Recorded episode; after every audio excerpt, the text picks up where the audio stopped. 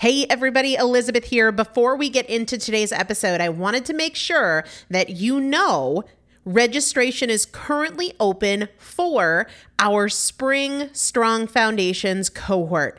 Strong Foundations is a five week strength building program brought to you by me and Morgan Bungers. Coach Morgan Bungers is one of the best, most effective strength training coaches in this country. He has worked with some of the most elite athletes in the world, and now he specializes working with people in their 40s, in their 50s, in their 60s who want everyday strength. And this is not about being able to push your suitcase into the overhead compartment on an airplane.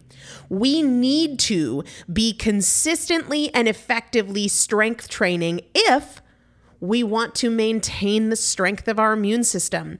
Muscle is a critical part of our immune system. And if we are not actively maintaining our strength, we are losing it as we age. And that means we are losing the strength of our immune system.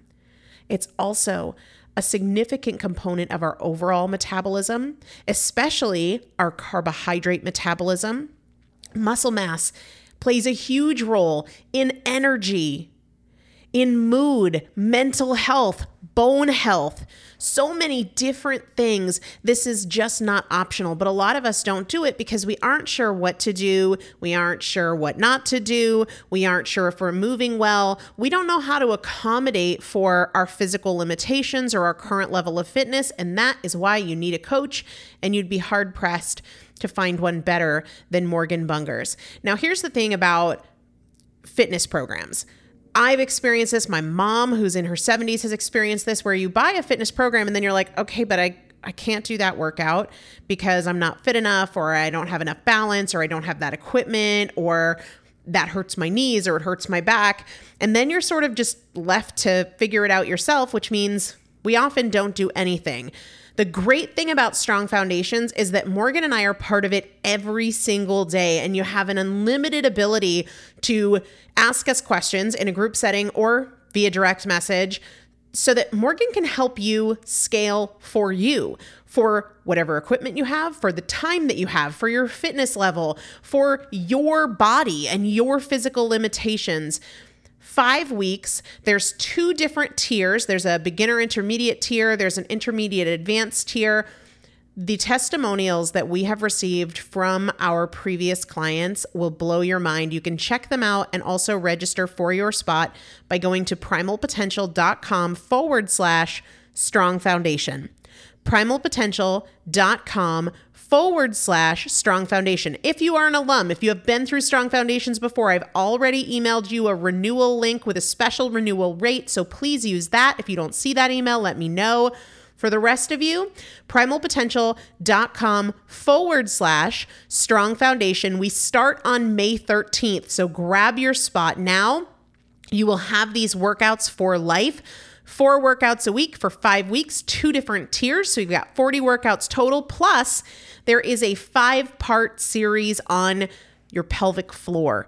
That is an incredibly important part of your physical fitness, of your strength, of your core strength, of your overall health, of your ability to maintain functional mobility as you get older. We want you to be a part of this. You will not regret joining the Strong Foundations cohort. It is an incredible community everybody needs to be consistently and effectively strength training. And if you're not, it's probably because you don't know how to make it work for you. And it can be made to work for you, it needs to be made to work for you. Primalpotential.com forward slash strong foundation to register now. Let's get into the episode. This is Primal Potential, and I am your host, Elizabeth Benton. Primal potential is about you. Your ability to change is not defined by yesterday and doesn't need to wait until tomorrow. Your transformation is now. Let's get started. Hello, everybody. Welcome back to the Primal Potential Podcast. I am Elizabeth Benton. I love Saturday episodes because I get to answer your questions. If you have a question that you would like me to address, weigh in on, give my two cents, let me know best way to do that is just DM me on Instagram. You can find me there at Elizabeth Benton, at Elizabeth Benton on Instagram. Or if you join our free Primal Potential Facebook community, one of the questions that we'll ask as you enter that group or request access to that group is what questions do you have? And that's a great place to toss them in as well. Every single Saturday show, we give something away. Today, I am giving away a box of Energy Plus. If you haven't tried it, it is amazing. It's an all natural stick pack that you mix with water. The flavor is matcha lime pomegranate. It's so good, very mild in flavor, not strong, not too sweet, just very, very mellow, but very tasty.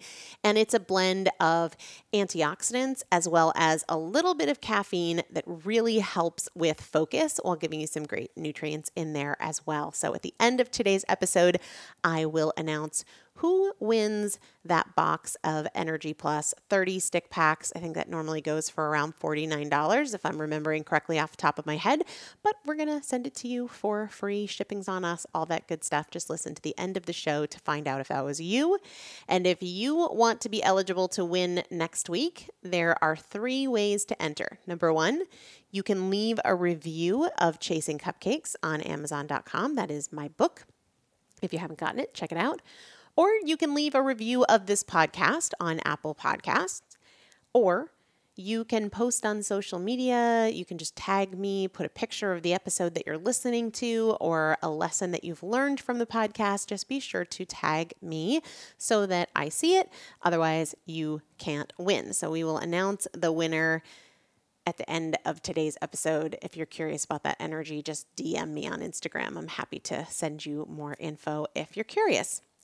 So, today we are answering listener questions, and we've got a lot of them. Most of them today are focused around nutrition. There are a couple of exceptions, but overeating questions, how to decide on a nutrition plan and being overwhelmed, um, how to stop thinking about food every single waking minute. But we also have a couple questions about motivation and one about insecurity insecurity, which I love talking about because I just think we don't give enough attention to what is a very prominent struggle. All right, the first question is why do I start strong and then lose motivation? Think about it like this. Have you ever started something either with your kids or with somebody at work and you're trying to teach somebody something and you start out really patient and then after a while you you kind of lose your patience and you get frustrated. It's a lot like that. And the reason that I give that as an example is because motivation is a feeling. And our feelings change with our circumstances. So for example, if you're in a really really great mood when you start the day, but then as the day goes on, you're physically feeling really tired, sleepy, worn out, your good mood probably starts to fade a little bit. All emotions fade. They all fluctuate. They fluctuate based on stress, they fluctuate based on hormones, they fluctuate based on energy levels or fatigue, external circumstances, thoughts. We need to expect that our emotions are going to fluctuate. So many times people have this expectation that motivation should get high and stay high and not waver. And they have this sense that wavering motivation or the plummet of motivation is somehow a problem and reflective of like a barrier or a hurdle, but it's really not. It's supposed to ebb and flow, just like good moods ebb and flow, just like being irritated ebbs and flows. Again, circumstances, energy, fatigue, you name it. These things contribute to changing emotional states. Motivation is a changing emotional state. I think that there is a better question here. Instead of like, why do I start strong and then lose motivation? That's like saying, why do I sometimes feel happy and sometimes not? I think a better question is, what is something that I want to be consistent with, even if I'm not motivated? What is something that I want to be consistent with, regardless of my emotional state? Regardless of if I'm feeling very motivated or if I'm feeling not motivated at all. Then, how can I practice? And practice in this example will look like following through when you're not motivated. For me, one example of that is I want to work out consistently Monday through Friday, whether I'm motivated or not. And I'll just tell you, I've said this a million times before, I'm usually not motivated to work out. I really cannot remember a recent time when I just could not wait to get to the gym. Practicing being that person means I'm looking for the next opportunity. When I don't want to go, that's when I need to go. I'm looking for that opportunity because that is what I need to make this a strength. The next question says, How do I overcome overeating? How do I overcome overeating? And a lot of my clients know that sometimes I'll start answering questions with just one word. And if I was doing that here, the answer would be practice. The answer would really be practice. What do you practice more? Do you practice overeating more? Or do you practice not overeating more, right? Do you practice moderation more or do you practice indulgence more? It really does come down to that. Sometimes we get lost in the theoretical. Like maybe it's a matter of being on a particular diet. Maybe it's a matter of being more disciplined in general but all of that stuff is just too too broad it's too pie in the sky we need to break it down practice so i would if i was working with somebody and they really wanted to overcome overeating. I would be asking them well what does it look like today to choose an improvement for you and I've had many conversations where people say, well, when I get home from work and I start preparing dinner, I kind of start to graze and then I eat dinner. And then after dinner, I want a little something, or there's just a little bit left on the stove. So I decide to just finish it off instead of having to put it away and store it for later. And then maybe my spouse decides to have ice cream. So I figure, oh, what the heck, I'll be better tomorrow. And in that case, I would say, well, what's an improvement that you could make tonight? Maybe that improvement is not grazing while you're prepping. Maybe that improvement is having one serving of dinner, but not two. Maybe that improvement is not eating after dinner. You don't have to do all of them, but my challenge with my clients is to step out of the big picture theoretical overall solution and instead get really granular. Well, if you were to do better today than you did yesterday, what would that look like? What does it look like to choose an improvement today? So many times it comes down to the questions we ask in a moment. What is a slight improvement here? What is really worth it? It's not either I have the ice cream after dinner or I don't because I shouldn't. What is an improvement? Maybe you have half the amount that you normally have what is really worth it? Maybe you realize that it's not it's not even worth it that thing that you're considering eating. This happened to me just last night. I poured myself a glass of wine. Actually chris poured me a glass of wine. And I, I was thinking about it, it, felt indulgent to me. I don't drink uh, every day. I maybe drink once every couple of weeks. And i was excited about that glass of wine. It just felt like really special. And i took a sip and it just wasn't worth it you know, so that question is it worth it? When we bring awareness to whether or not it's really worth it, am I really enjoying this? Am I here for it? Am I paying attention? Am I distracted?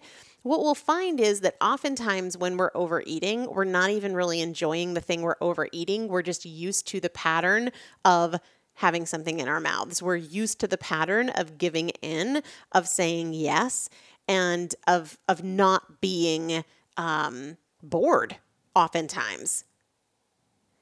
And when we start to ask, is it worth it? We start to evaluate, well, what is worth it? Do I even enjoy this thing that I so regularly overeat? I know for me, I learned through that question that I don't really like crackers. because they're they're sort of bland to me. I get crunch and I get salt, but that's it.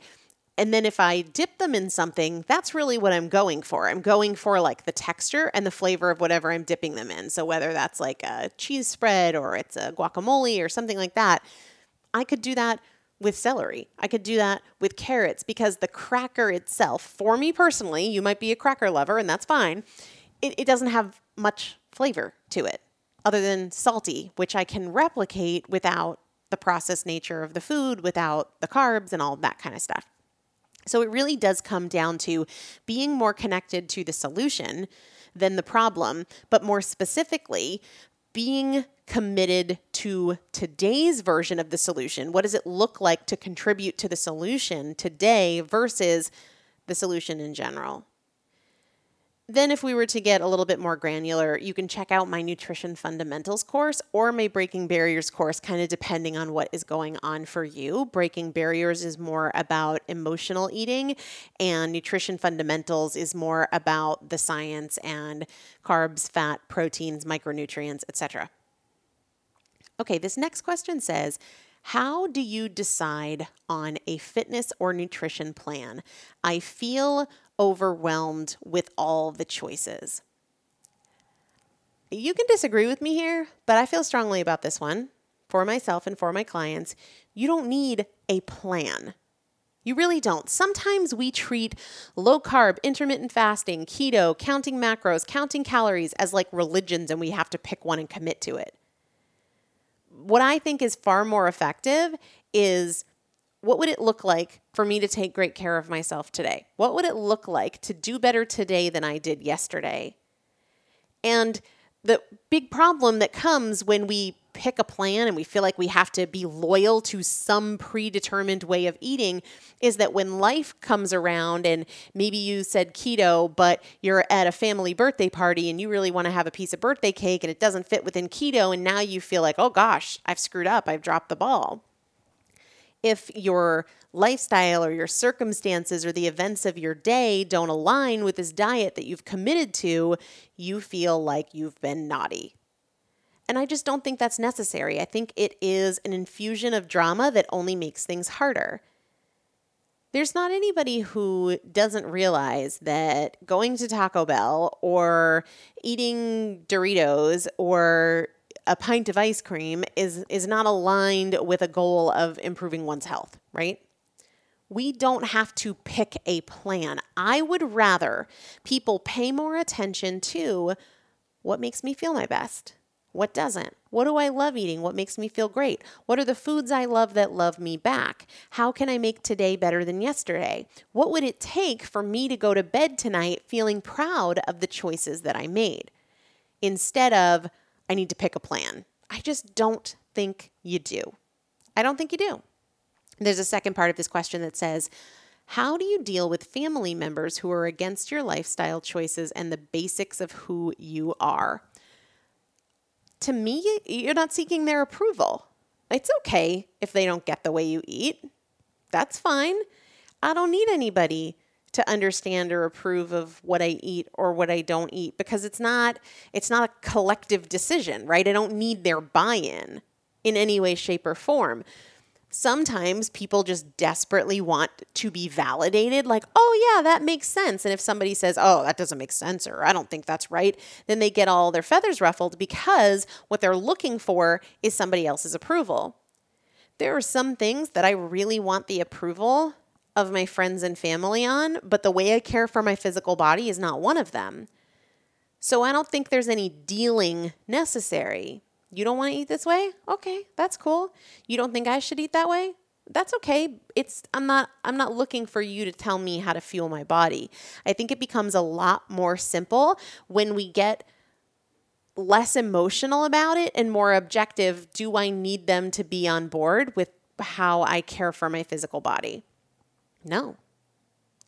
Next question says, How do I do it whether I'm motivated or not? And I'm sure it could be any number of things. Get up when the alarm clock goes off, even when I'm not motivated to. Go to the gym, even when I'm not motivated to. Stick to my budget, even when I'm not motivated to. Here's the beautiful thing about it what is the thing that you want to be consistent with? We talked about this a few minutes ago. What is the thing that you want to be consistent with without motivation? And then look for moments when you're not motivated to do that thing, and that is your work. I'm looking for moments when I'm not motivated to work out because when I choose to work out in those moments, I build the consistency that I want. Or if it is um, getting up when the alarm goes off and not hitting snooze, then I am looking for mornings when I'm not motivated to get up. And that's my work. That is my task. That is my goal for the day. I need to do it when I don't feel motivated. So get very specific. And I know it seems simple and obvious, and that's because it is. There's no rocket science here. There's no like special secret trick that just you haven't heard yet. What is the thing that you want to do even when you're not motivated? Be on the lookout for moments when you're not motivated and do that thing, even if you're doing a small version of it, right? If it's working out for you, you don't have to drive, you know, get your clothes on, drive to the gym, do an hour workout, and come home, you can say, you know what, when I realize I'm not motivated to work out, I'm going to do 10 squats and 10 push ups. Right? It can be small, it can be micro, but you have to be looking for those moments when you're not motivated and seize them. Seize them. They are a gift, they are exactly what you need to create change. This next question says, how do I stop thinking about food every waking minute? How do I stop thinking about food every waking minute? Find something that you are really passionate about that's unrelated to food, whether that is a volunteer project, whether that is a fitness goal, whether that is taking care of somebody in your family who needs love and support Get excited about something beyond yourself. Get excited about something beyond food. And this is something that's come up a number of times on the podcast recently, and even more times working with my clients, and that is remove yourself from the center of the story. If you're all your waking thoughts are about what you're going to eat next and what you're not going to eat next, what that tells me is you would really benefit from making your life about more than you. So maybe you need to volunteer your time someplace else. If you spent an hour a day in hospice, that would give you some great perspective. You know, an hour a day in hospice care sitting next to somebody who's at the end of their life. Or if you went to the YMCA and you volunteered with kids who have rough situations at home, all of a sudden you're expanding your life far outside yourself. And I think a lot of people struggle because they are solely at the center of their story. It's about their weight, it's about how they look in pictures, it's about what they will eat or didn't eat, or what they ate and how bad they feel about it. You need to expand your perspective a little bit. Put somebody else at the center of your story. Go work at a soup kitchen with people who don't have food to eat Seriously, I know that that seems like very um, Sarah McLachlan and the, you know the commercials about animals dying and whatnot, but it's really true. If you want to break free from thinking about yourself and not just thinking about yourself all the time, thinking about one piece of your life, food, all the time, you need to make your life about more than you. You really do. You need to make your life about more than you. And sure, you can make it about some something other than food in your own life, but I think it would be far more effective to make it about something other than you. Okay, next question is how do I work on feeling insecure, feeling insecure, lacking confidence? I would start, since you're saying, how do I work on it? I would start by defining where that shows up for you. So I would literally sit down with a notebook and say, okay, I hate that I feel this insecurity. Where does it come up? Where am I lacking confidence? What are the areas of my life where I feel insecure or I want to have more confidence? Write them out. And then the next question I would ask, sitting there with my journal, is what needs to change in order for me to feel more confident. If this, then I would feel more confident. If I had, if I was, if these circumstances, then I would feel more confident. Now you have exactly what you need. You just need to get to work. It always starts with that clarity, it always starts with that specificity. Where is it that I'm feeling insecure or I'm lacking confidence? In what areas, around what topics? What would I need to feel different? If I had this, if I looked like this, if I had this experience, if I had this knowledge, these skills, if I, then I. Then what do I do with that? How can I start to bring those things into fruition? Do I need to learn something more? Do I need to change something? Okay, if I need to change something, how can I participate in creating that change today? Sometimes, again, this comes back to we overgeneralize and then we feel lost and we feel overwhelmed, and the solution seems really ambiguous. But if we break it down and we get granular, we understand it a whole lot better, then the action steps become so much more clear. I love answering your questions. Guys, if you have a question, if you have a topic that you just want to hear about on the podcast, anything like that, let me know. You can DM me on Instagram at Elizabeth Benton or you can head over to our free Primal Potential Facebook group, our awesome community over there. And when you join, or when you request to join, I should say, it will ask you if you have any questions. Those go right into my queue for the podcast. That's where a lot of these come from. So please, please, please do that. It is my pleasure to share my two cents, to weigh in, to help you help yourself. And we give something away every single Saturday. Today's winner, I already shared at the top of the show. They are getting a box of Energy Plus. The winner is at Shell Davis underscore one, the number one. At Shell Davis underscore one. If that is your Instagram handle, at Shell Davis underscore one, email Christopher at primalpotential.com. Christopher at primalpotential.com, traditional spelling of Christopher, and tell him that you are the winner for episode 782, and we will get the box of Energy Plus in the mail to you. Just make sure you include your best mailing address, and we will get it out right away. Thanks so much for all of these questions. Thanks for being here. Let me know what is on your mind and how I can help or support or encourage you, and it would be my pleasure to do so. See you soon. Thanks so much for listening to the Primal Potential Podcast, where our goal is not to help you learn, our goal is to help you change. This is a year of action. Take something you learned from this episode and put it into action in your life today. To learn more about working more closely with me and the Primal Potential team, please visit primalpotential.com forward slash transform.